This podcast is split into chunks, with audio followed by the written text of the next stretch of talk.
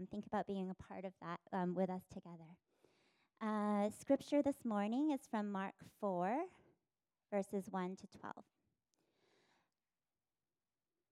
A few days later, when Jesus again entered Capernaum, the people heard that he had come home.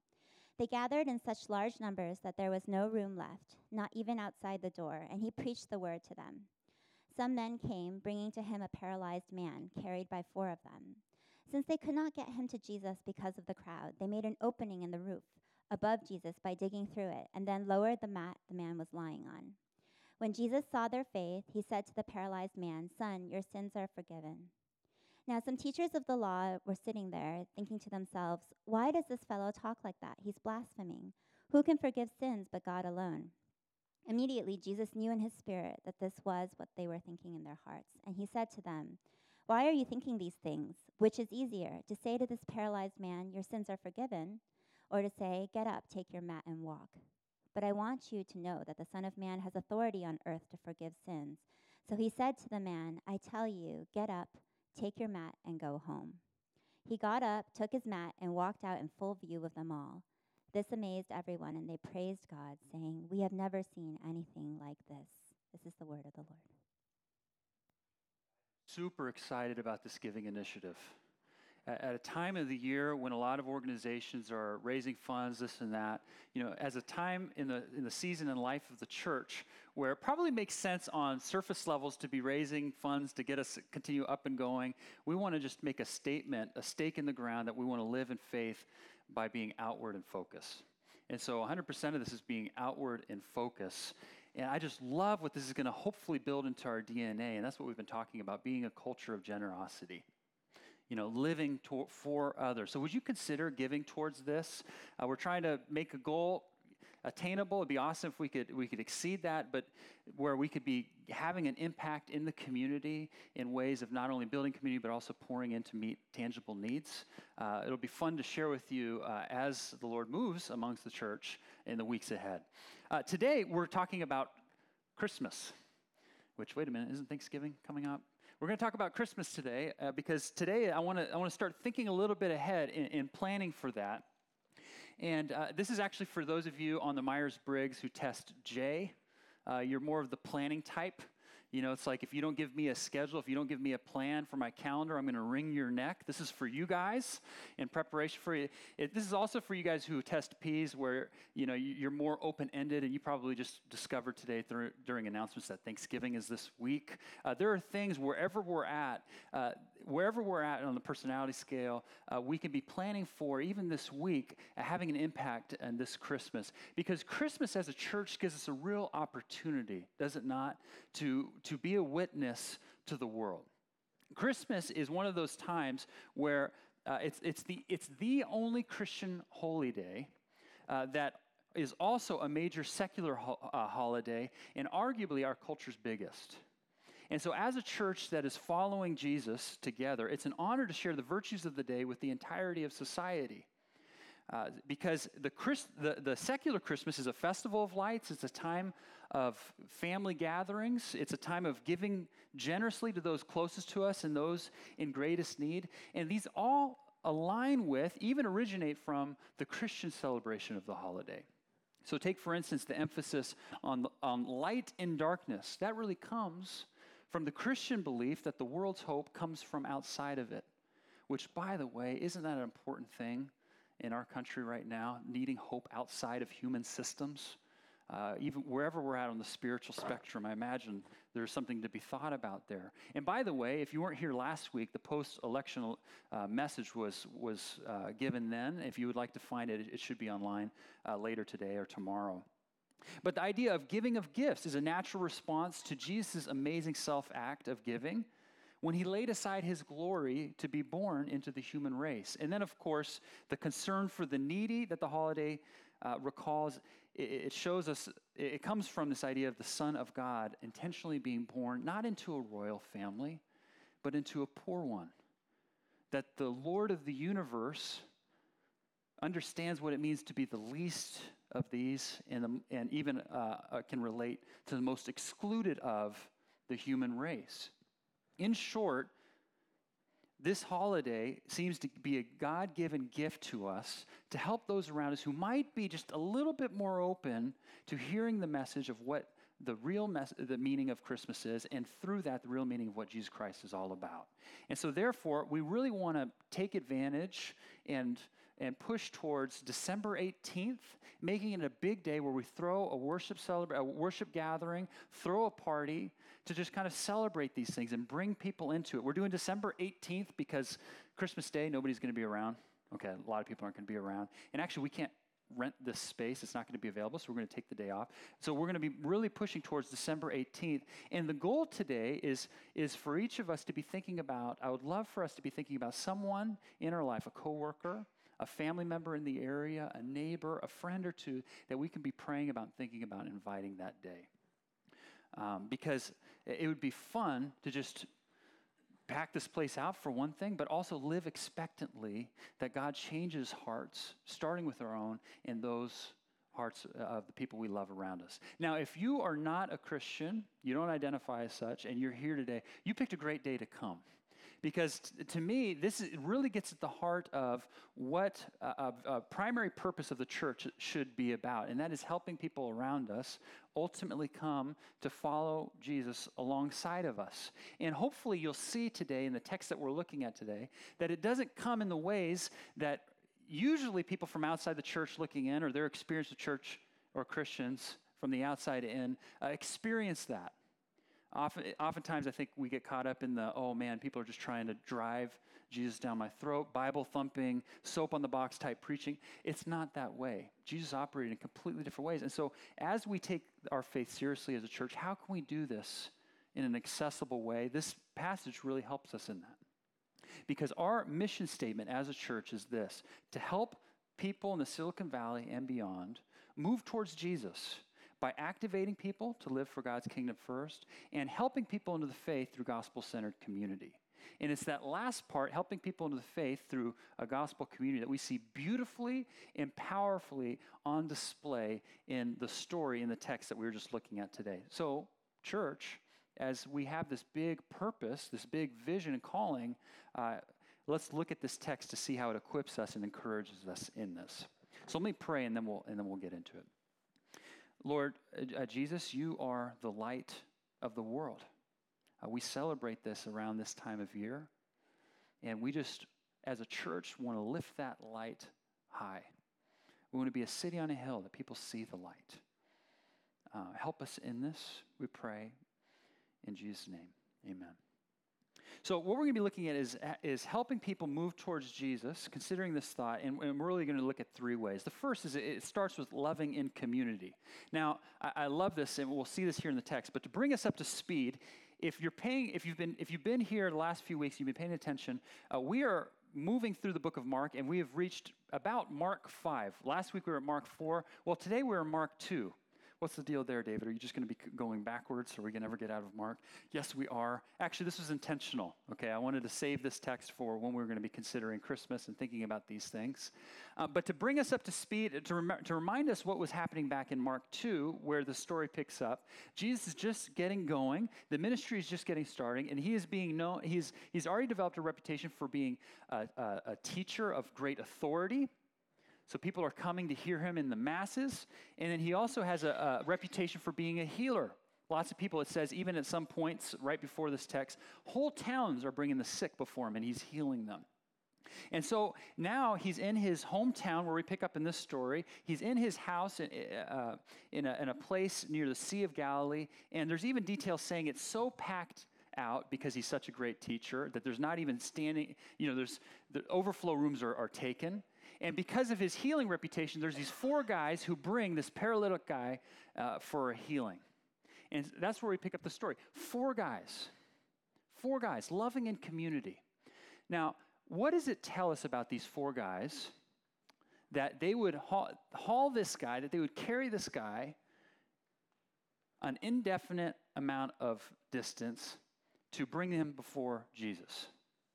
I mean, because even picking a guy up I mean, even four guys picking up one guy who can't move, taking him across the room would be strenuous, would it not be? And we don't know if this guy, you know, if they brought him across the street, if they brought him across town. We don't know if he brought, they, they brought him from another town entirely. What this tells us is that these guys were really good friends with him. You know, I was scratching my head to think, okay, maybe could this guy have paid them to do this? Answer to that question very, very unlikely. Because in first century Palestine, if you were paralyzed, it meant society, for the most part, discarded you. Uh, you were not going to be well off. You were not going to be taken care of. These four guys really cared about this man, such that they were putting his needs, his well being, over and above their own. Now, I feel like in, in real ways, uh, this kind of thinking, this kind of love is not the natural thing for us, is it? I was in a conversation this week uh, with one of you that work at Google, and it was a really fun conversation uh, because uh, you uh, now I don't I don't work at Google, so I might get some of these details. I know some of you guys at Google. You, you can correct me if I'm wrong, but but what I understand is how the promotion how promotions work at Google is you have to have peer reviews kind of speak into things, and then you know after a bunch of your peers on your team or whatever you know say you're you're good or whatever, the management will look at that and decide okay you know thumbs up thumbs down. Well, they were at lunch uh, this past week, and one guy on the team says, Why in the world would I ever do one of these peer reviews? And someone shot back in that time, said, Well, it's just, it's a good thing to do. It's, it's the right thing to do. You should just do it. And he said, Well, for what basis is it a good thing? Like, wh- why? And furthermore, if I do a peer review for one of my, my friends here or for one of, one of the people sitting next to me, and they benefit and they get a promotion that I could have perhaps gotten, like, that could end up actually hurting me. Like, why would I do that? And my buddy was telling me there's a lot of back and forth on this. They were just trying to work it out. Like, how does this make sense? And they finally came to the collective agreement well, it's this pay forward system. Like, you should just do it because at some point in the future, you're going to want somebody to do it for you, even if it's a person you haven't really. Does that make sense? And, and I remember him sharing, he's like, yeah, you know, it just kind of has this slack of, like, okay, I guess that sort of makes sense. Not really. Jesus said this, and this is really our, our mission verse of, the, of this church. A new command I give you love one another. As I have loved you, so you must love one another. By this, all people will know that you're my disciples if you love one another. Jesus gives us a higher calling, a foundation to really put our own cares and, and needs aside for the sake of others.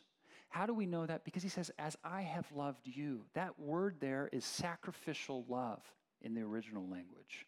It's saying you got to give up your own needs, your own desires for the sake of others. And what he's saying is when people see this, they will understand that there's something different about it. The world really distrusts and doesn't understand this love that I describe, is what Jesus is saying. And then when we live this out, they can't help but see something different. These four guys were loving their friends in this way. What does it mean for us as a church to, to love in this way? It seems to me that our ministry in loving others starts with friendship. Building friendship, genuine friendship, not what's in it for me. And by the way, Jesus says love, even to the, the, the full spectrum of loving your enemies. And so, people that even that we would just, well, you know, you're around me, I don't really need much from you, that we should be invested in loving for. And it pains me as a person who's grown up in the church, as somebody who's been a pastor for, for a number of years, that so often, and I don't see this in, in, our, in our culture here at Current, and I'm not thinking of any church in particular when I say this, but it pains me that so many people outside of the church, and maybe this is you, when your experience of someone who is a Christ follower shares their faith with you, it comes across a little bit as there's no relationship involved in it. There's very little relationship involved in it. If, by the way, you even know that a Christian beside you is actually Christian. There's kind of these two extremes. Christians either keeping their faith to themselves, or when they do, it's just kind of what, what I'll say like a gospel dump, gospel drive by. Jesus loves you, and now I feel good about myself because I've said this. You know, it's interesting. Uh, when I was a student at Berkeley, uh, I don't know what it is about Berkeley, but a lot of people I think think Berkeley's going to hell. Because there's a lot of Christian groups that come onto the Berkeley campus sharing the faith of Jesus, which is good. We need that everywhere, let alone Berkeley. But there was often times that people outside of the city of Berkeley, outside of the state, actually, I even met somebody outside of the country who came to Berkeley to share, you know, as missionaries to share their faith, which was like, okay, this is cool. But, anyways, they would often come, and this happens any number of times. They'd come up to, to me in, in twos or threes, and they'd say, hey, do you have a minute? I'd, we'd love to share with you about the love of God. And I'd say, uh, depending on my class schedule, depending on my emotional tank, uh, sure. And uh, they, they'd start to share with me every single time hey, you, you need to know this about God. You need to know this about yourself. Three, five minutes later, and do you believe this? And um, it was always fun in that part of the conversation. Yeah, I believe it. Really? Yeah. Yeah, I'm Christian. Oh, oh, cool. Okay. And, I, and I, you know, and sometimes, I don't want to knock this because hear, hear the whole thing out here. I, depending on how much energy I had at that point, I say, hey guys, hey, this is great what you're doing. Keep doing what you're doing. But I need you to understand that I get in conversations a lot, probably today, based on what I'm seeing here, of people in my class who say, Can you believe those Christians? They're just coming in here to tell me about God and leaving. And I say, guys, keep doing what you're doing. It's good. But here's what I encourage you to do get to know people, engage them in conversation for who they are, where they're at. You know? I, I feel like there's often times where even when we do muster up the opportunity to, to share our faith, it's like, okay, I just got it off my chest. It needs to come in relationship. What does this mean practically for us? Let's take December 18th as a very, very practical way of thinking about it. Instead of just inviting somebody on, on uh, December 18th to this gathering, would you consider now, because we have a month to think about this and plan for it, to invite somebody into your home first? Invite somebody out for lunch? To practice hospitality and to get to know folks for the purpose of friendship. Where are people at? What are they doing? what's going on in their life, loving them, serving them, caring for them. And then, by the way, you know, be who you are. It seems to me often what will happen for, for Christians in these sorts, of situations is maybe they'll pray for their food when nobody's there, but then when that friend's there, it's like, well, I won't pray for my food because I'm a little. No, be who you are. Or if someone sees the Bible on the stand, hey, yeah, and asks about it, you can you hear what I'm saying? The point is in relationship, friendship is, is knowing and being known. Getting to know folks and investing in that way. And it's often best pract- practiced in community. Now, there were four of these guys, so five guys total. You got to figure these guys were doing game nights before this. Okay, obviously game nights weren't. Settlers of Catan probably came from this, this time. Seven Wonders. Um, you know, these guys were hanging out.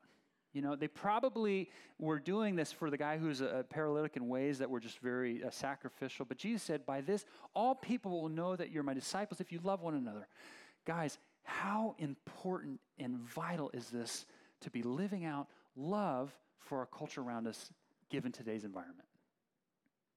There are so many news outlets or what have you misrepresenting Christianity right now. And you know what Jesus says is the antidote for that? Loving. But that's only going to happen if we're intentional about it and we're bringing people in that community that people can taste and see, oh my goodness, there is something different about this. Not for the purpose, you've heard me say this before, so they say, oh, you know, people at Current are cool. Or not even for the purpose of, oh, Christians aren't these words that I could list off that the media would say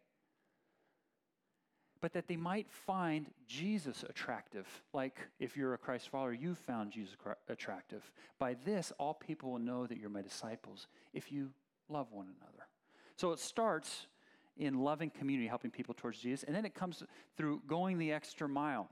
You know, I've already talked about how these guys, uh, you know, uh, loved this guy so much that they were hauling him who knows what length of distances in order to put them before Jesus. But check out what other costs are associated here. Verse 4 says, Since they could not get him to Jesus because of the crowd, they made an opening in the roof above Jesus by digging through it and then lowered the mat the man was lying on. There are so many costs, it seems to me, associated for these four guys in bringing this man to Jesus. Uh, to list off a few, for example, there was a financial cost, no doubt, involved. What do you mean financial? Well, someone had to pay for that roof, don't you think? Or what about the, the physical threat of harm? I grew up in Berkeley, Oakland area. If you dug through someone's roof, if you step on someone's toe, that's grounds for going fisticuffs. Just saying. I mean, seriously, like what? How's this going to work out? There's physical harm, potentially. Uh, social awkwardness, that cost. I think this would probably be the hardest for me.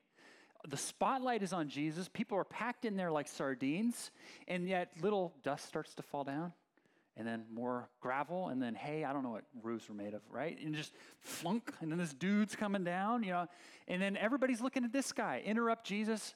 That's got to be pretty you know, hopefully we don't see these guys later after this. Sorry, not sorry, you know, and just kept going. And then, of course, here's an interesting one the spiritual risk involved. Think about this. These four guys were coming to put their, their, this guy in front of Jesus, and here's the spiritual risk. What if Jesus didn't heal him? God, your boy here, like literally, they didn't know that quite then at that, at that time that he was Son of God. Literally, the boy, like your boy here didn't heal him. Like, do you even exist? Like, we went through all this. Do you see all the risks and costs? All they went through to bring this guy before Jesus, they just they went the extra mile on so many fronts. So my question is, are we willing to do the same for those around us? In the workplace, in our neighborhood. Uh, my guess is oftentimes the best will, you know, we'll, we'll maybe, just maybe we'll invite to, no, okay, then, okay, we tried. And hey, not to knock that, that's good. But is that where we should, shop, uh, we should stop? Here's what I, I, like to think this means for us. And I've said, I said this going back even before we launched this church uh, to the launch team. But it seems to me, especially when we think about December 18th, let's not just invite, let's bring people. Do you understand the difference? Inviting is like, hey, can you come? Okay, maybe, all right. Bringing is, let's say they come and it's texting them the, the Friday before, oh, I'm so glad you can come. Can we meet outside in the foyer at 10:15 because you know that somebody who's new, it's like, well, what's going to happen there? Especially if they've never been to church before. Like, well, you know, let's get coffee. Or maybe I'll pick you up, even though I live right down the street. I'll drive over there and pick you so that we can come in together. Or, oh, you have kids? Check-in starts at 10:15. I'll be there to help you do. You following me? Bringing instead of just inviting, because bringing means thinking through and thinking ahead about their needs and cares and or anxieties. And it comes out of a genuine friendship, uh, whether that's just budding or a long-standing uh, friendship. And it can be costly.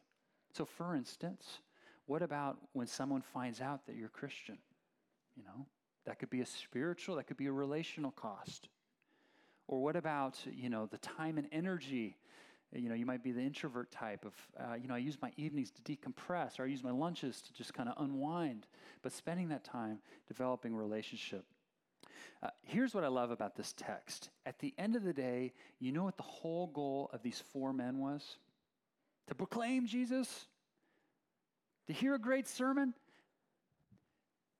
to put him at the feet of Jesus. That was the whole goal. That's where they everything was brought. And then after that, it was left in Jesus' hands. The ball was in his court. Which brings us to our third thought of helping people move towards Jesus really comes down to trusting God with the healing, trusting God with the what's going on behind the scenes. Because here's what hap- happens in this story. These four guys, they thought they knew what Jesus was getting ready to do. I mean, imagine the scene playing out, okay? The, the roof is coming down. Here comes this guy. Everybody in that scenario, the crowds, the teachers of the law who we find out are there, the four men, you know what they were getting ready to, expecting to hear Jesus say. Oh, be healed, or something like that. But he says nothing like that. He says, Son, your sins are forgiven. You guys know how uh, DJs will often like, you know, scratch vinyl in moments when things don't make sense or it's a little unexpected. I feel like that was one of those times like, really? What just happened? They didn't, no one would have expected that. Everybody was confused, but you know what? I bet everybody, even though everybody was, uh, was confused, one wasn't. One person was not confused, and that was who? That was the paralytic. I bet you the paralytic was coming down on that mat and he actually thought, okay, Jesus is going to hopefully heal me here. But then when Jesus said those words, sons, your sin are forgiven, something else happened in his heart. He wasn't expecting it, but it was a moment where true healing happened. And what's amazing is it was a type of healing that his buddies wouldn't have known or understood. Think about it again from the guy, the four guys' perspective. They would have been confused. They would have been like, Jesus, what is going on? What's sin? What are you talking about? And yet, for the paralyzed guy, you got to think that there was a sin or two that came up to his mind and said, Wow, Jesus, you know that about me? And you love me? You accept me? We don't know what Jesus is doing in the hearts and lives of those around us. We don't know. In your family, those closest to you, we don't know.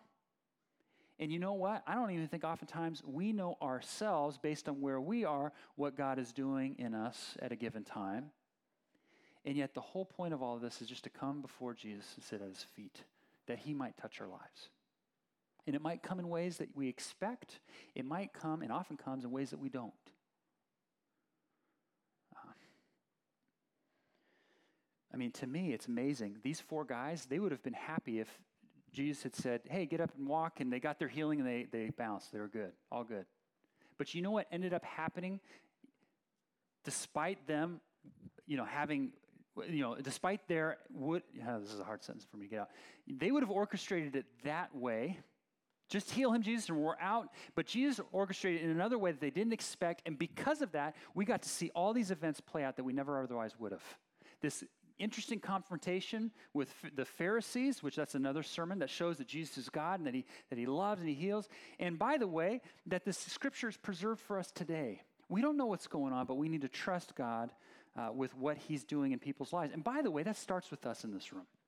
Uh, it starts with us wherever we're at. If you, if there's an area in your life you're ashamed of, or that you slip into that you know goes against God, or at least you feel that, or it, or it hurts others, or whatever it might be, wherever you're on the spiritual, spectrum, you can receive God's love for you, or you can re receive God's love for you, or you can preach it to your heart because God loves you. He knows you to your core and wants to bring healing.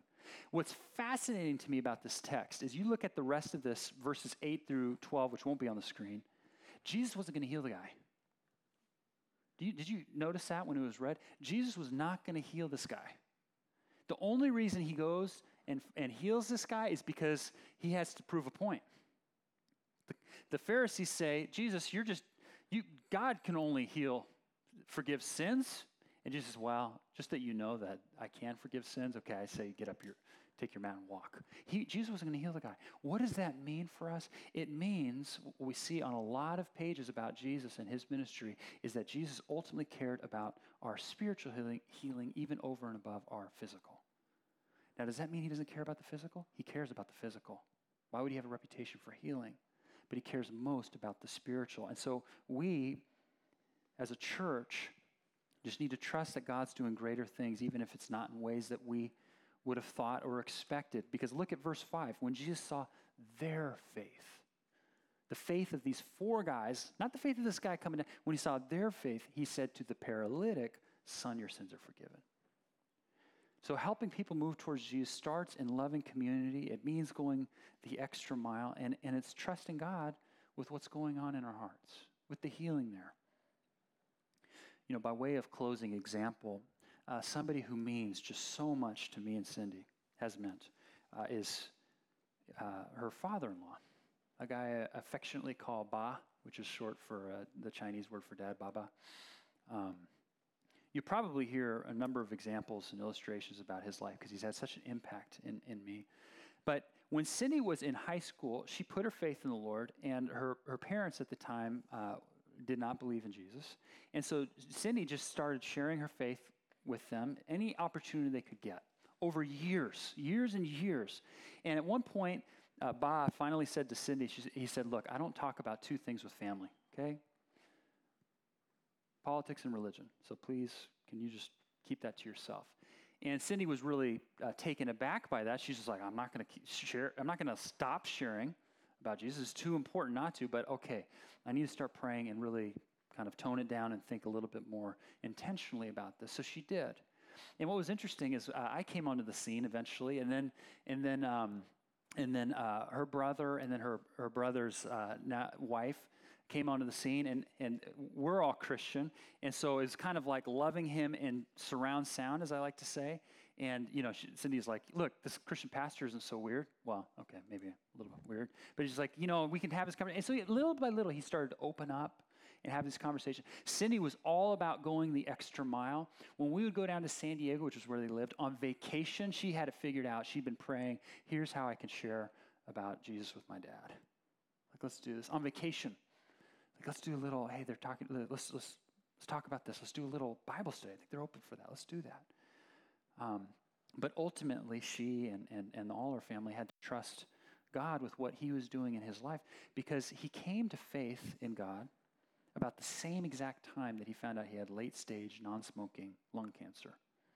And this just hit us like a ton of bricks because uh, he was the most disciplined guy in terms of exercising, in terms of what he eats, uh, that we're just like, wow, you know, the age of 60, so not all that high in age, given four to 10 months to live. Now, did we pray for his healing? Yes, we prayed for his healing. And actually, in some ways, that prayer was answered because he actually ended up living several more years beyond that and got to meet two of his grandsons, which was awesome. But Cindy had always said, Man, how can this be? I always thought that if my dad put his faith in Jesus, so many people would come to know God's love through him because that's just the kind of guy he is. Something he believes in. He just it emanates from within him. And so we would have never orchestrated it this way. But I'll tell you, so he did, he did pass away. And we were at his memorial service, which was just this, you know, given the circumstances, a heavy but wonderful time. And we were just remembering him through story after story, and all of them had a theme of even though life was incredibly hard towards the end, even though it didn't make sense, and all of these sorts of things, he had such peace and joy. Such peace and joy. He used to tell me, David, actually called me Dawei. He said, Dawei, I have such I have a faith of a kindergartner. I don't have a faith of a mature person. I said, Bah, you've only been a follower of Jesus for a short time, and yet the way that you have joy and peace, even when you face death, is not a kindergartner. It's amazing what God is doing through in your faith.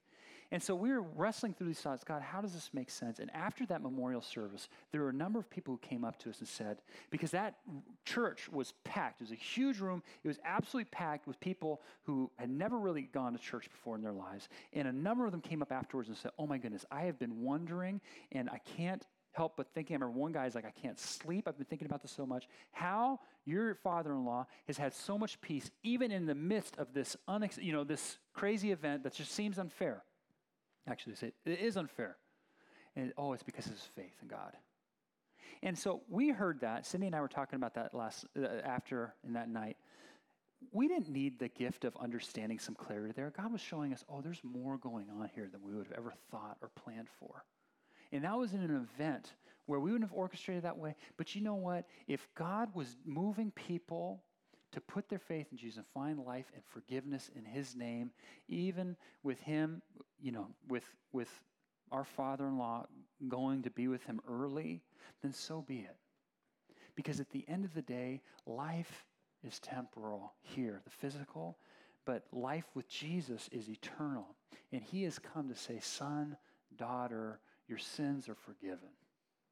Sins that even our friends might know, not know, or those closest to us might know, He knows us through and through, loves us, accepts us, and He accepts and loves you. That's the miracle here. That's the good news.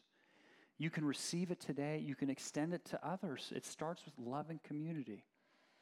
Um, let's pull together in this. What do you say towards, towards December 18th? Let's pray.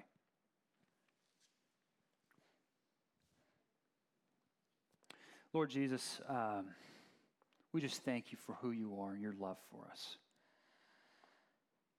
That at the end of the day, uh, you did heal this guy, but you far more powerfully said, First, son, your sins are forgiven. And I actually want to pause right now with our, with our heads bowed and eyes closed. If you're here today and you feel like God might be tugging on your heart, you can receive the forgiveness of sins in Jesus today. And all that means is saying, Yes, God, I receive your forgiveness, dying on the cross for my sins. And if you'd like to do that, you can raise your hand now. I'll see it and pray for you. More importantly, He will see it and receive you into His kingdom. But if you'd like to receive life in Jesus, you can raise your hand today and I'll pray for you. Yes, I see that hand. Yes. See that hand? Yes. Any others?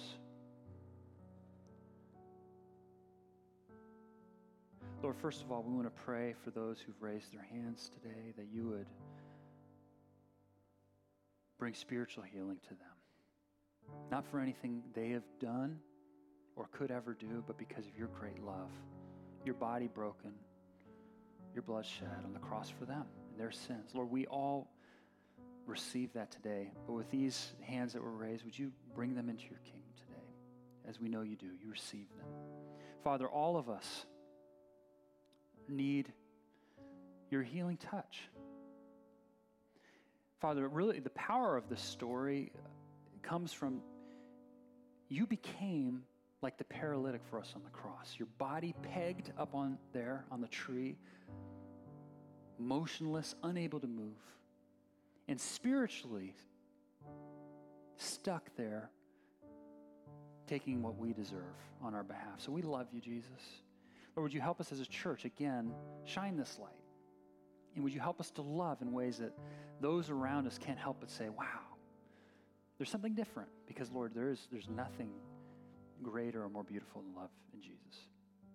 We love you. We pray all this in Jesus' name. Amen. Well, as the band continues to play, we're going to be